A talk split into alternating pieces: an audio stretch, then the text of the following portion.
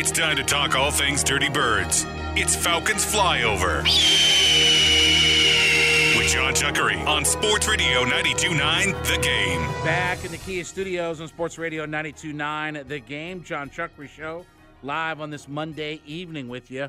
404 726 0929. That is our Solomon Brothers Diamond Text line to be a part of the show at JMCH316 at the D Lewis for real on our personal Twitter pages. This is the uh, Falcons flyover, all your daily news and notes about the Atlanta Falcons. Um, this uh, this was a fun little story that I read from um, Pro Football Focus. They have the highest graded undrafted players at every position in the Pro Football Focus era. Okay? So Pro Football Focus has been around since 2006. And, and I bring this up because there are a few Falcons on this list. So let's start with right tackle, uh, right offensive tackle. Tyson Clabo is the highest graded guy at 85.3. And honorable mention is Ryan Schraeder at 79.6. Quote, run blocking was Clabo's calling card after he went undrafted out of Wake Forest in 2004. He bounced around a few practice squads before latching on with the Falcons, and he went on to garner a negative grade on only 7.5% of his career run snaps a top 15 mark among all tackles in the Pro Football Focus era.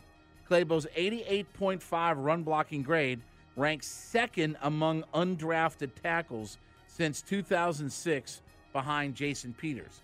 And again, Clabo was one of those nasty guys, right?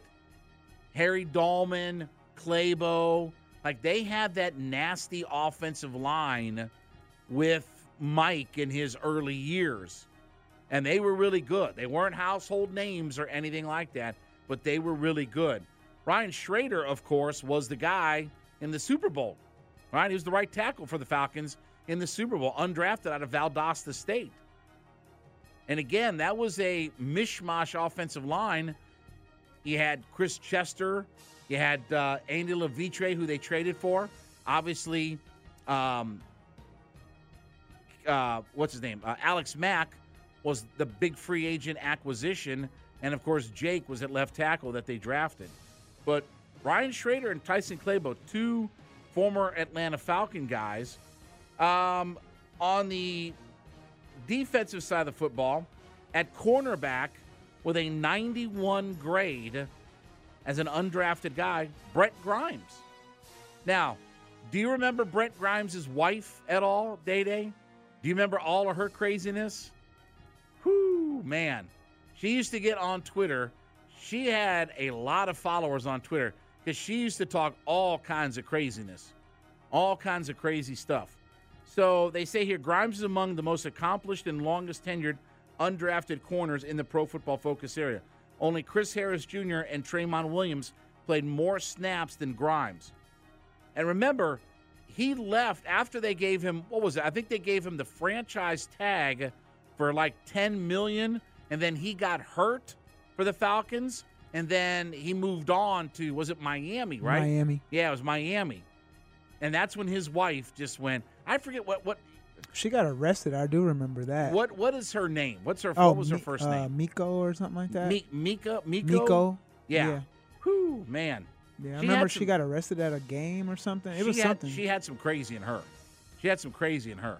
She would say all kinds of stuff on Twitter. And this was this was years ago when Twitter was, you know, just kind of yeah, it was in its infancy. yeah. Yeah, I mean, it wasn't brand new, but it was in its infancy when uh, when she would get on there.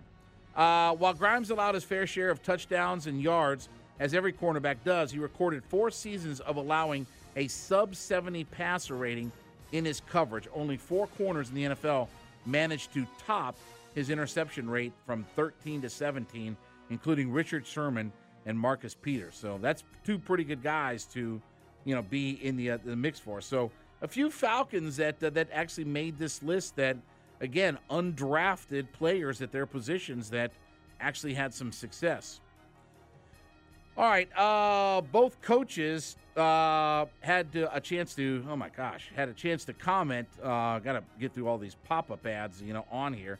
But um, um, or, or sorry, um, Mike McDaniel of the uh, Miami Dolphins talking about the Falcons. Quote: Typically, you're working with another coaching staff, so you have to be mindful of their progression how they approach things, and how many reps they do, and you just have a working relationship. Coach Smith is a great guy who kind of tailors his practices similar to ours. So, besides the backhand slapping competition, no, there's nothing different. On the importance of these practices, quote, both sides of the ball will have their wins. Invariably, the Dolphins' defense versus Atlanta's offense, and the uh, Dolphins' offense versus Atlanta's defense one side's going to feel real, uh, going to feel the first day that they won the day, and generally the second day, things even out because you watch the tape and you're like, oh no, not again. It's just one of those things. So I think all of the lessons I'll try to pass along, but the main part is that we're there to work together to orchestrate a high octane football practice. And it's a great chance for a lot of guys to compete against people that they have different skill sets, sizes, statures, as well as some young guys you get to play in front of another organization. So we have 90. Uh, so we have 90. We have 55 plus 16. There's the math there, and you don't know who it's going to be. You don't know what, but those opportunities are premier, really, for a guy's career. I know in my career, I'll share with them that there's been several times that we ended up signing players that we're we've gone against in joint practices, those types of things are invaluable. So again, we've talked about this, you know, the idea of this practice and stuff because it is important. Right? I mean that this is probably more interesting than what's actually going to take place in the game at the end of the day. Like this is probably going to be more intense, more competitive than uh, than the actual practices themselves, or I should say, than the actual game itself. Because again, I don't know how much I don't know how much you're going to actually see of starters or anything like that in the game, barely at all, or anything that we're going to see. But it's an opportunity in the practice part of it for uh, some guys to do you know some some different things or line up against some different people. Um, Arthur Smith talking about practicing with the Dolphins. Sometimes different schemes. Looking forward to seeing Miami is one of the faster teams. It'll be good for us to see some of those matchups, among other things. Just a different environment. They get a little bit more competitive. We've seen our guys now for about 10 days. We get down there, and it's just another evaluation tool. They become a little bit more common, too. Everybody's got different philosophies uh, on it. So, again, you know, like I said, the practices will probably be more interesting than uh, what's actually going to happen in the games.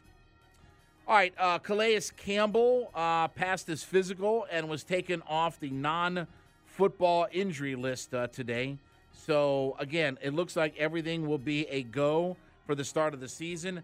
I don't really care about what he's going to do in the preseason. Obviously, I wouldn't even play him in the preseason if it were me, but obviously, uh, and by the way, the Braves are back six to four in this in this game. Isn't that crazy? Um, but obviously, that we look for Calais Campbell week one. I'm not really concerned about what's going to happen over preseason. I, I, if I never saw Calais Campbell take one preseason snap uh, in a game, it would be it would be too much for me. I don't want to see him at all. I don't really care about Calais Campbell trying to prove anything or this, that, and the other. Again, we know what what he can do. So there's no really there's no real issue, you know, as far as that goes. But um, it is good just to have him back, um, have him back in the mix um, with everything, and obviously just back to uh, being with the team and this, that, uh, any other. Uh, we also heard on Saturday from Arthur Smith talking about how the team had quote unquote received very positive news after an MRI of cornerback Jeff Okudah's right ankle Smith said uh, he expects Okudah back at practice, or sorry, back uh, at some point early in the regular season. So on a one-on-one drill, uh, on Friday. He injured his ankle, was carted uh, off the field uh, in a one on one drill against Frank Darby. And, um, you know, again, it was a situation where we didn't have any understanding or idea about how bad things were. But he said, quote, you just never know, talking about Arthur Smith. Positive news, all things considered. We expect he's got a great chance to be back in the really early part of the season. I just can't give you whether that's week one, two, three, but we feel really good for Jeff, all things considered. So hopefully he doesn't have to go. The best case scenario would be the idea of him not having to go on the short term IR, right? Which would require four games to be missed. So hopefully it can be just a situation where you have to live without a corner for a week or two and then he comes back. But it will be interesting to see that as we go through the preseason and we start to head toward week one of the regular season, if he's going on short term IR or not. Because that'll tell you, okay, he's going to miss the first month of the season. And obviously, look, it's a situation where feel bad for Okudah. Um, he's obviously battled injuries his entire career. This has been kind of the kind of, I guess, hallmark of his NFL career thus far is the fact that he has been injured so often, and it's obviously cost him. And you know, again, obviously, it's been it, it's been the thing that derailed his career in Detroit. After being the number three overall draft pick, it's the thing that has derailed his career to this point. And you figure he's got a new lease on life with the Atlanta Falcons. Now we're seeing him go down, and now we're seeing him, you know, potentially be out the preseason, week one, week two, week three. So you know, it's it's positive news, but you would love to see him be able to just practice and continue to work with this defensive group. Practice and work with Ryan Nielsen and more importantly, Jerry Gray. Because again, we've heard from Okudah how, how important Jerry Gray has been just even in this short amount of time that he's been a guy that's had an influence on him. And Jerry Gray has talked very glowingly about the fact that I want to see the guy that played at Ohio State not the guy in Detroit. I want to see the guy that played at Ohio State in the old days when uh, when he was a corner there and led into being the number three overall pick. All right, when uh, we get back, Bill Bender will join us, National College Football writers. We'll take a look at the coaches poll and obviously all of the craziness surrounding the topsy turvy world of conference realignment. Chuck Reed the Kia Studios, Sports Radio 929 The Game, Audacy.com app.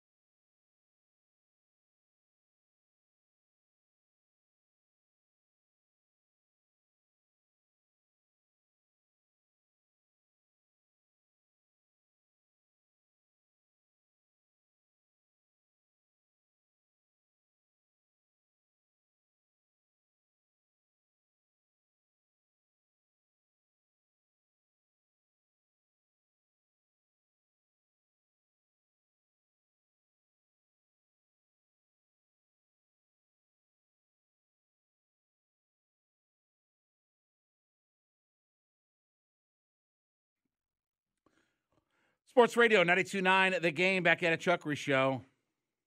Hanging out here in the Kia Studios on this Monday evening. 404-726-0929, Solomon Brothers Diamond text line to be a part of the show. Well, to say it's been a crazy couple of weeks in the world of college football, that would probably be the understory uh, or understatement uh, of the century, really, uh, at this point. Let's uh, head out to the WadeFord.com hotline. Let's talk to our buddy – Bill Bender as he tries to make sense of all of this.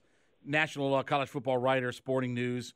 Check him out on his Twitter page at Bill Bender92. Bill, as always, buddy, appreciate a few minutes on the show tonight. Hey, thanks for having me on. How are you? I am great. And listen, I, I describe this as the same thing that cities go through. Cities don't stay stagnant, they either get forward progress or they regress. And right now in the world of college football, I had a, I had one of my program directors that was saying about why would the ACC be looking at Stanford or Cal or this the other. Bill, I look at it as you're either trying to expand and grow or you're going to get cut the you're going to have your legs cut out from underneath you and it feels like we're at that point now either grow or get left behind I, I'll meet you halfway. I mean, I get it that, that they can look at expansion, but I think some of these realignment moves are dumb. I mean, I don't know how else to put it. Uh, you know, between the Pac-12, I just I can gauge my buddies up here in Big Ten country and just the mood of Washington and Oregon. It doesn't do it for anybody up here. And I get it; it's on TV and money, but I, you know, the cost is for those ratings and those TV contracts is college football's still. As long as everybody's cool with that, because that's what's happening. Well, I I have always said, and I've I've said this. I'm I'm in my 11th year now on the radio, and, and I've said this since day one. I have always believed that super conferences were going to be the way of the future.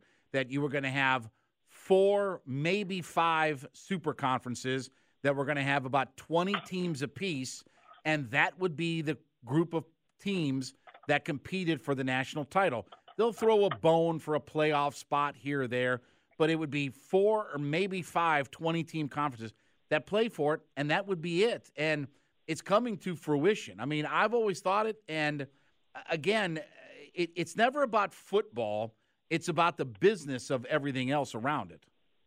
For sure. And you're on to that. I mean, it, it cost us the super conference model is here.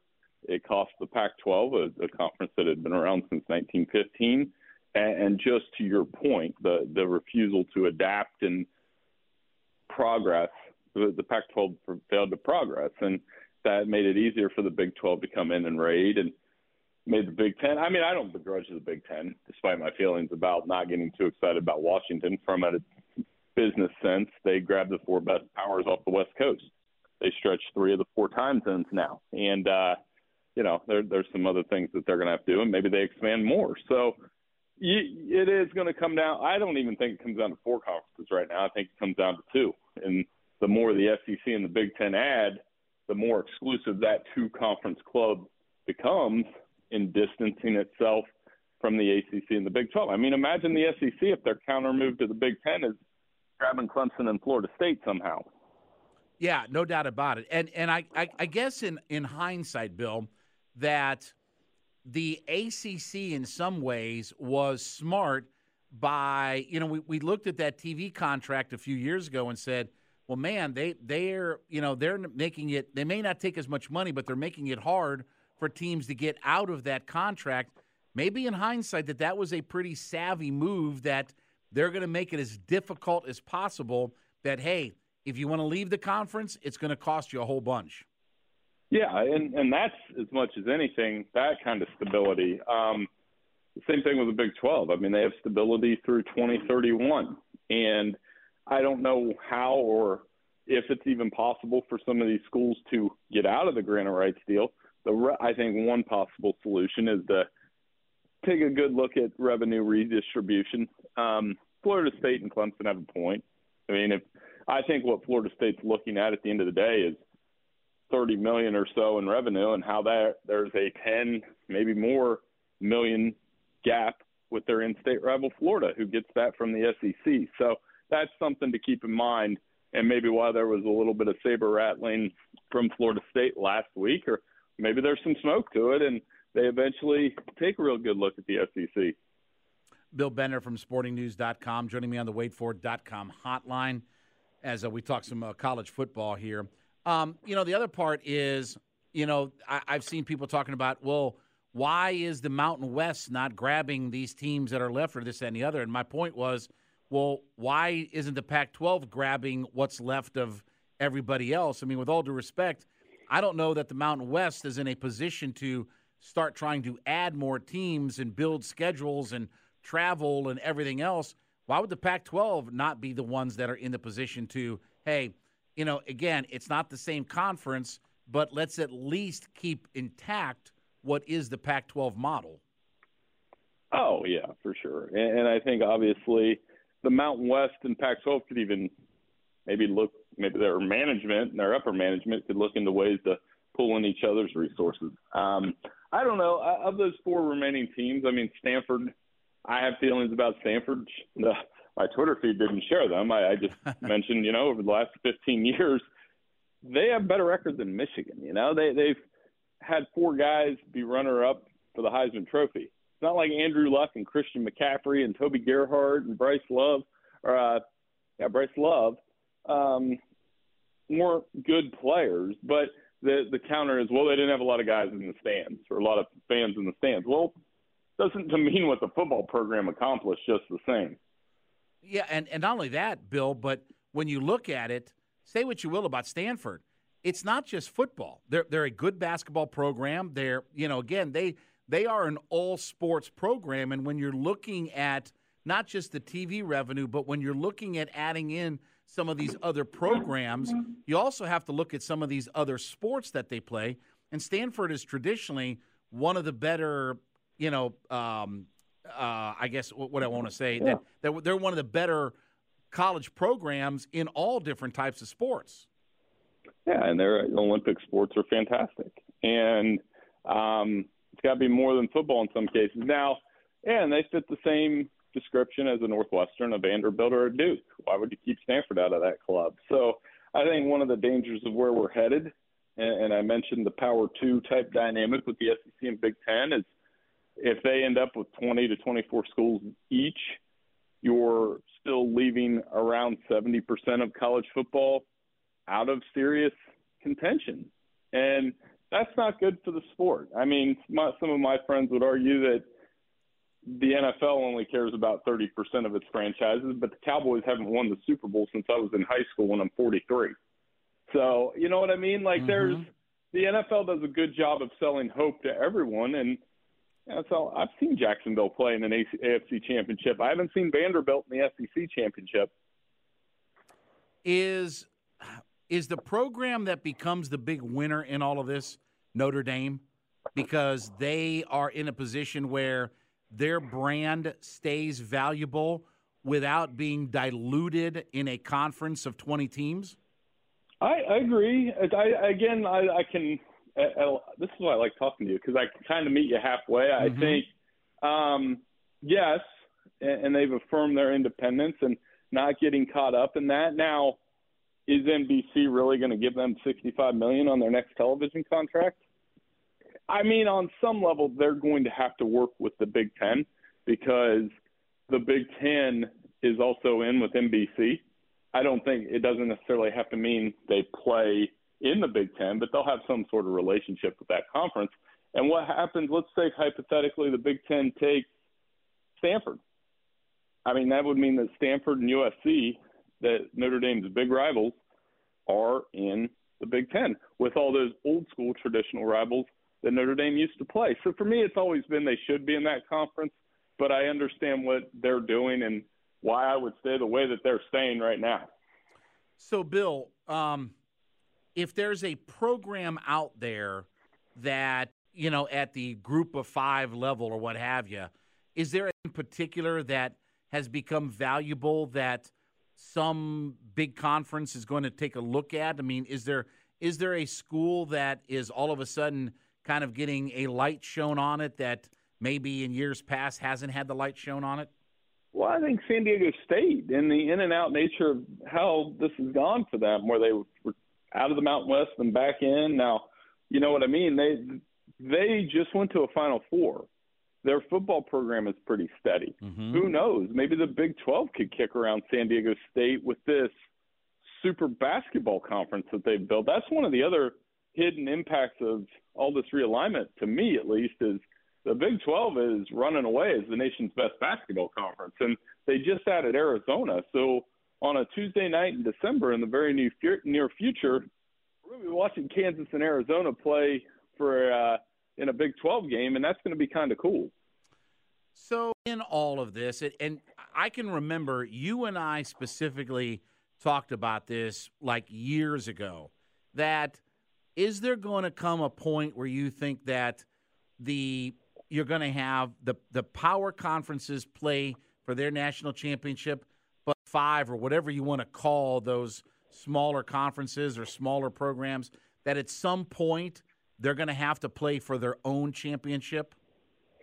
Yeah, I mean, I, I could see that in the future. And and again, we've we've talked about this. Uh, you know, being a MAC guy that I am, and, and Ohio University, I want to see them in FBS bowl games, and I want to see them play Big Ten schools. But there's also a realization that I, they're never really going to threaten for a national championship. Right. So I, I wouldn't mind seeing it. I don't know how popular it would be, but when I say that, I mean I just looked at the TV ratings from the Hall of Fame game there's a what people like football and people like football at any level. And I think if they caught that niche, that I would rather watch App State play OU at the FBS Division two semifinal than the Camellia Bowl. Right, right. Um, let's switch over to the uh, coaches poll. More surprising that Michigan was two, or that Georgia didn't get every first place vote. Um, probably about equal. I anticipated Michigan would be two. Now you could make a case for Ohio State or LSU or Alabama, and that I, I more surprised Georgia didn't get all the votes because I'm typically of the opinion that if you're the two-time national champion and and you're leading the sports the way that they are, that they should be number one. Surprised Alabama got more votes than Ohio State though, mm-hmm. because Ohio State's got all that frontline Alabama first round talent coming back, Alabama's got a big quarterback question. Uh, I'll tell you the school that I'm all in on this year, Bill, is I'm all in on Florida State, and, and I think that they, I think they win the ACC. Um, I, I, think the game will be fascinating if it's Clemson and, and Florida State in the ACC top. They're not going to divisions anymore, so take the top two schools. But I, I really think Florida State is a national semifinal contender. I, I really think that they have a chance to get themselves in the playoffs with all that talent coming back. And this is a, a Mike Norvell dream kind of team. I think that Florida State is kind of that sleeper team that could find its way in the playoff. Yeah, you know, and a lot of hype around them, and we're going to find out in September. I'm not yeah. saying at all you're wrong. I think they are being hyped up to the point that I, Clemson's still good, right? And they right. still got to go to Clemson in September, and they may have a rematch with Clemson. So I do think both of those teams are going to battle it out at the top of the ACC, and that game in late September is going to be fun. And man, Florida State having to play LSU and Clemson right away. If they win both of those games, finish September undefeated, you could probably lightly pencil them into the playoffs, like you said.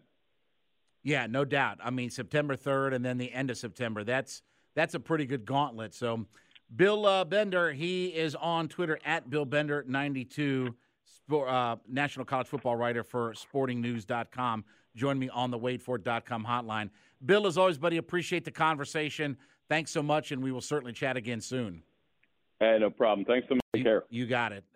Uh, when we come back, it will be time for What's Bugging Chuckery. So I guess the Orioles didn't really like the truth, huh? We'll talk about that next. Chuckery in the Kia Studios. Sports Radio 929 The Game, the Audacy.com app.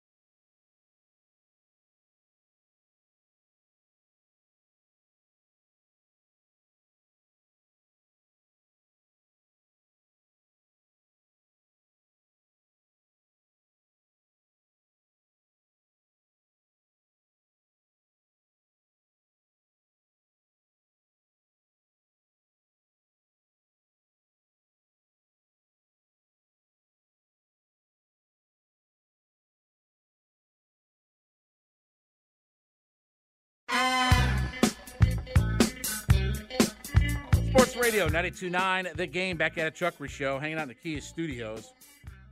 404 726 0929. We didn't hear the announcement at the start of the show. We are going till 10 o'clock tonight. So our new time slot is 7 to 10 at night.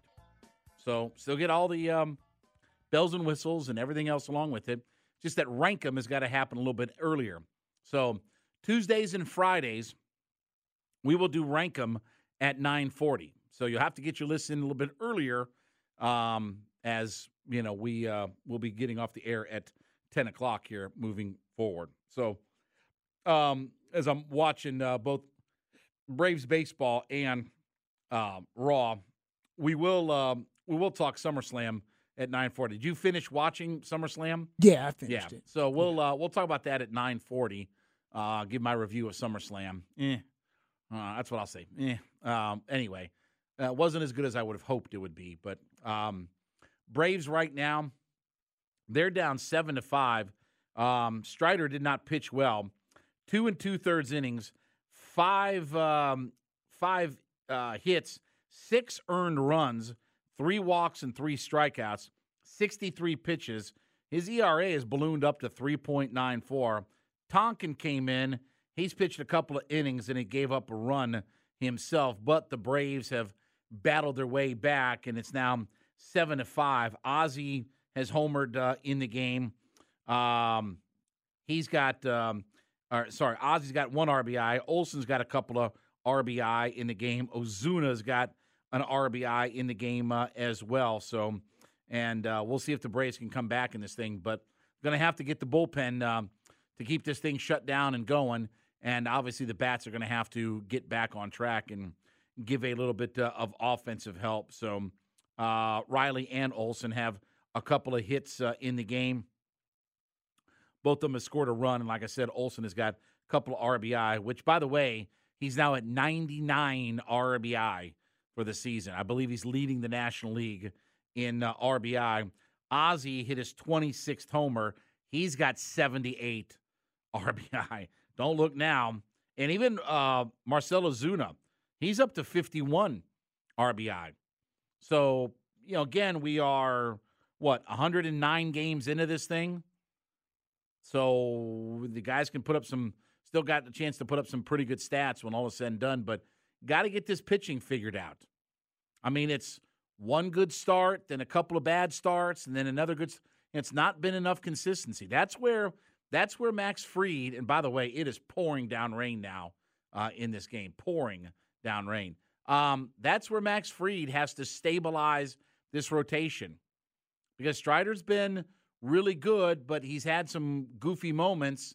Elder has been not good in his last 11 starts.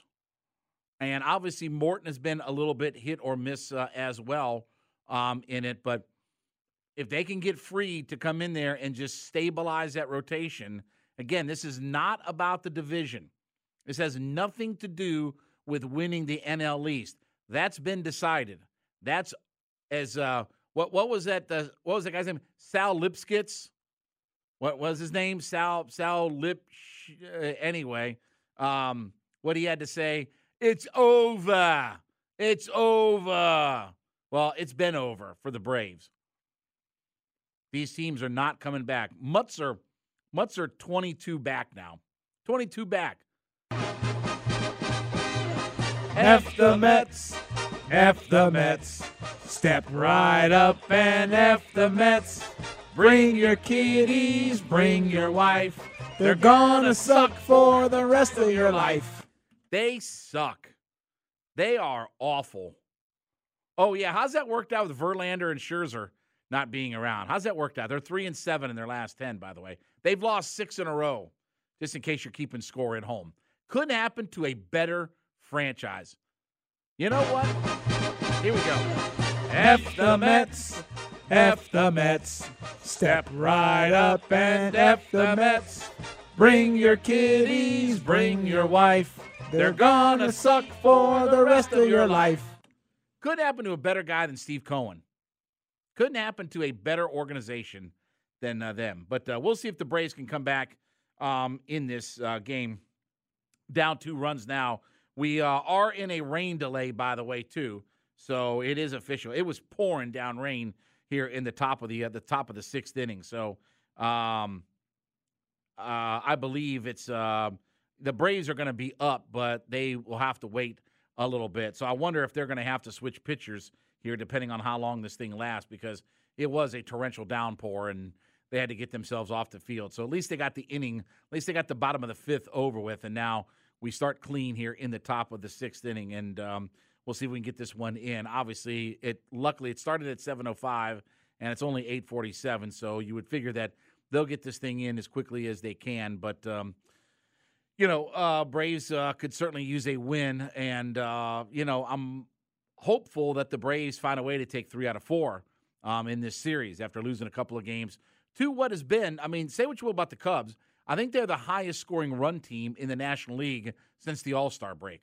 I think they've led the league in runs scored since the All Star break in the National League. So they have done some good things, and the tarp is officially coming out. So we will be in the uh, what do they call it? The Home Depot rain delay uh, show. So anyway, all right. Speaking of uh, rain delays, let's get to something we call what's bugging Chuck Reed. Don't look now, but somebody out there just got Chuck Reed ticked off. like that's hard. Don't make me angry. You wouldn't like me when I'm angry. It's time for What's Bugging Chuck Reed on Sports Radio 92.9 The Game. So, one of the stories that's been going around and it's making its way all over the baseball world is that the Orioles play by play guy, whose name is Kevin Brown, has been suspended.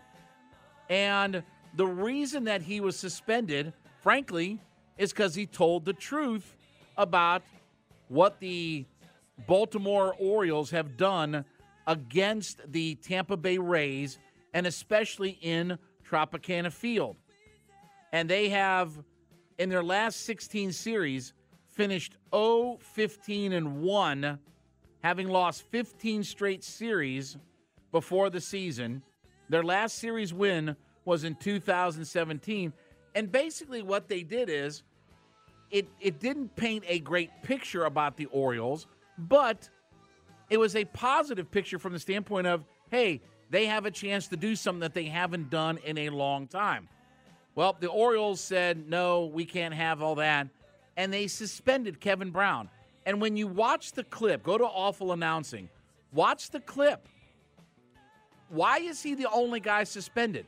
Because he threw to a graphic that was put up by the truck that described the follies of the Orioles against the Rays at Tropicana Field. Like they put the graphic up.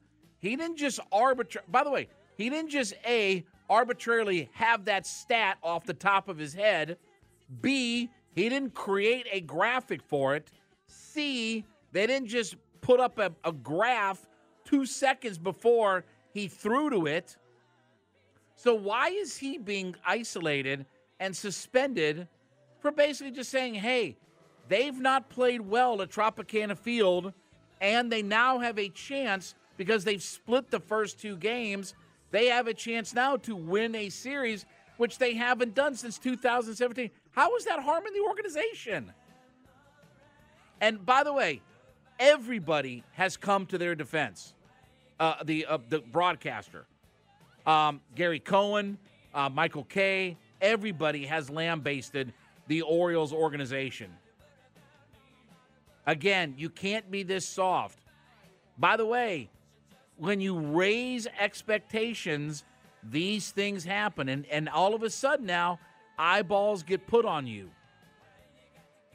And you know why it's, it's kind of crazy? Because the Orioles have stunk for so long. And now they're able to have a chance to do something that they haven't done since 2017. That's a positive story. Because the Orioles have been the laughing stock of Major League Baseball here of late. Right? Like how many how many losing seasons have the Orioles had in a row now? And, and in the last couple of years, they've turned the corner on the organization. And they're talking about how it's been bad at Tropicana Field, where that's a stat that was put up by the production truck that I promise you was funneled to the play by play guy by some statistician or what have you. Well, that's what I was going to say. It's a produced segment show or whatever. So he's not the one that sat and did all the information. Like, to your point, it's it's a producer. There's a producer behind all of but, that. But again, you think that, with all due respect, I'm not saying I, I, I know anything. Look, I know Kevin Brown from Georgia Tech and the Texas Rangers, but I don't know this Kevin Brown. You really think that you really think that he even knew what that stat was? Seriously, right. no. Like you right. think you think he even knew what that stat was? Somebody funneled that to him. Somebody told him before the game started. Somebody told him about what was going on, and the producers put together the graphics and everything along with it. But he's the guy being isolated in all this, and they took him off the broadcast. It's ridiculous. And and I, and here's the thing. When everybody, including Michael Kay and Gary Cohen and people like that, when they're all on the side of somebody, you know you screwed up. You know, as the Orioles, you messed up. I'll I'll predict he'll be back in the booth tomorrow night or whatever night they play. I don't know if they play tomorrow night or not, but he'll be back in the booth tomorrow night. Yeah. Because this won't last long.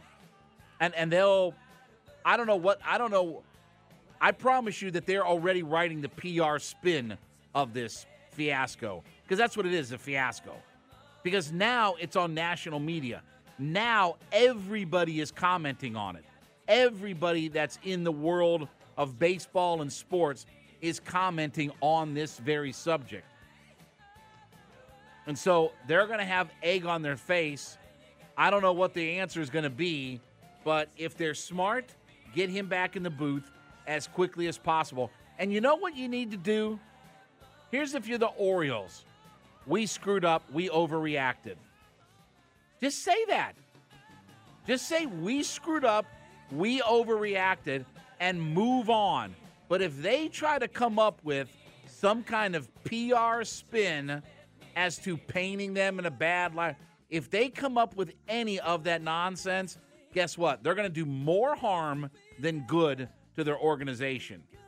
Because it's already ridiculous that this guy has been suspended when all he did was read a graphic and read what was told to him statistically about this matchup of the Orioles and the Tampa Bay Rays.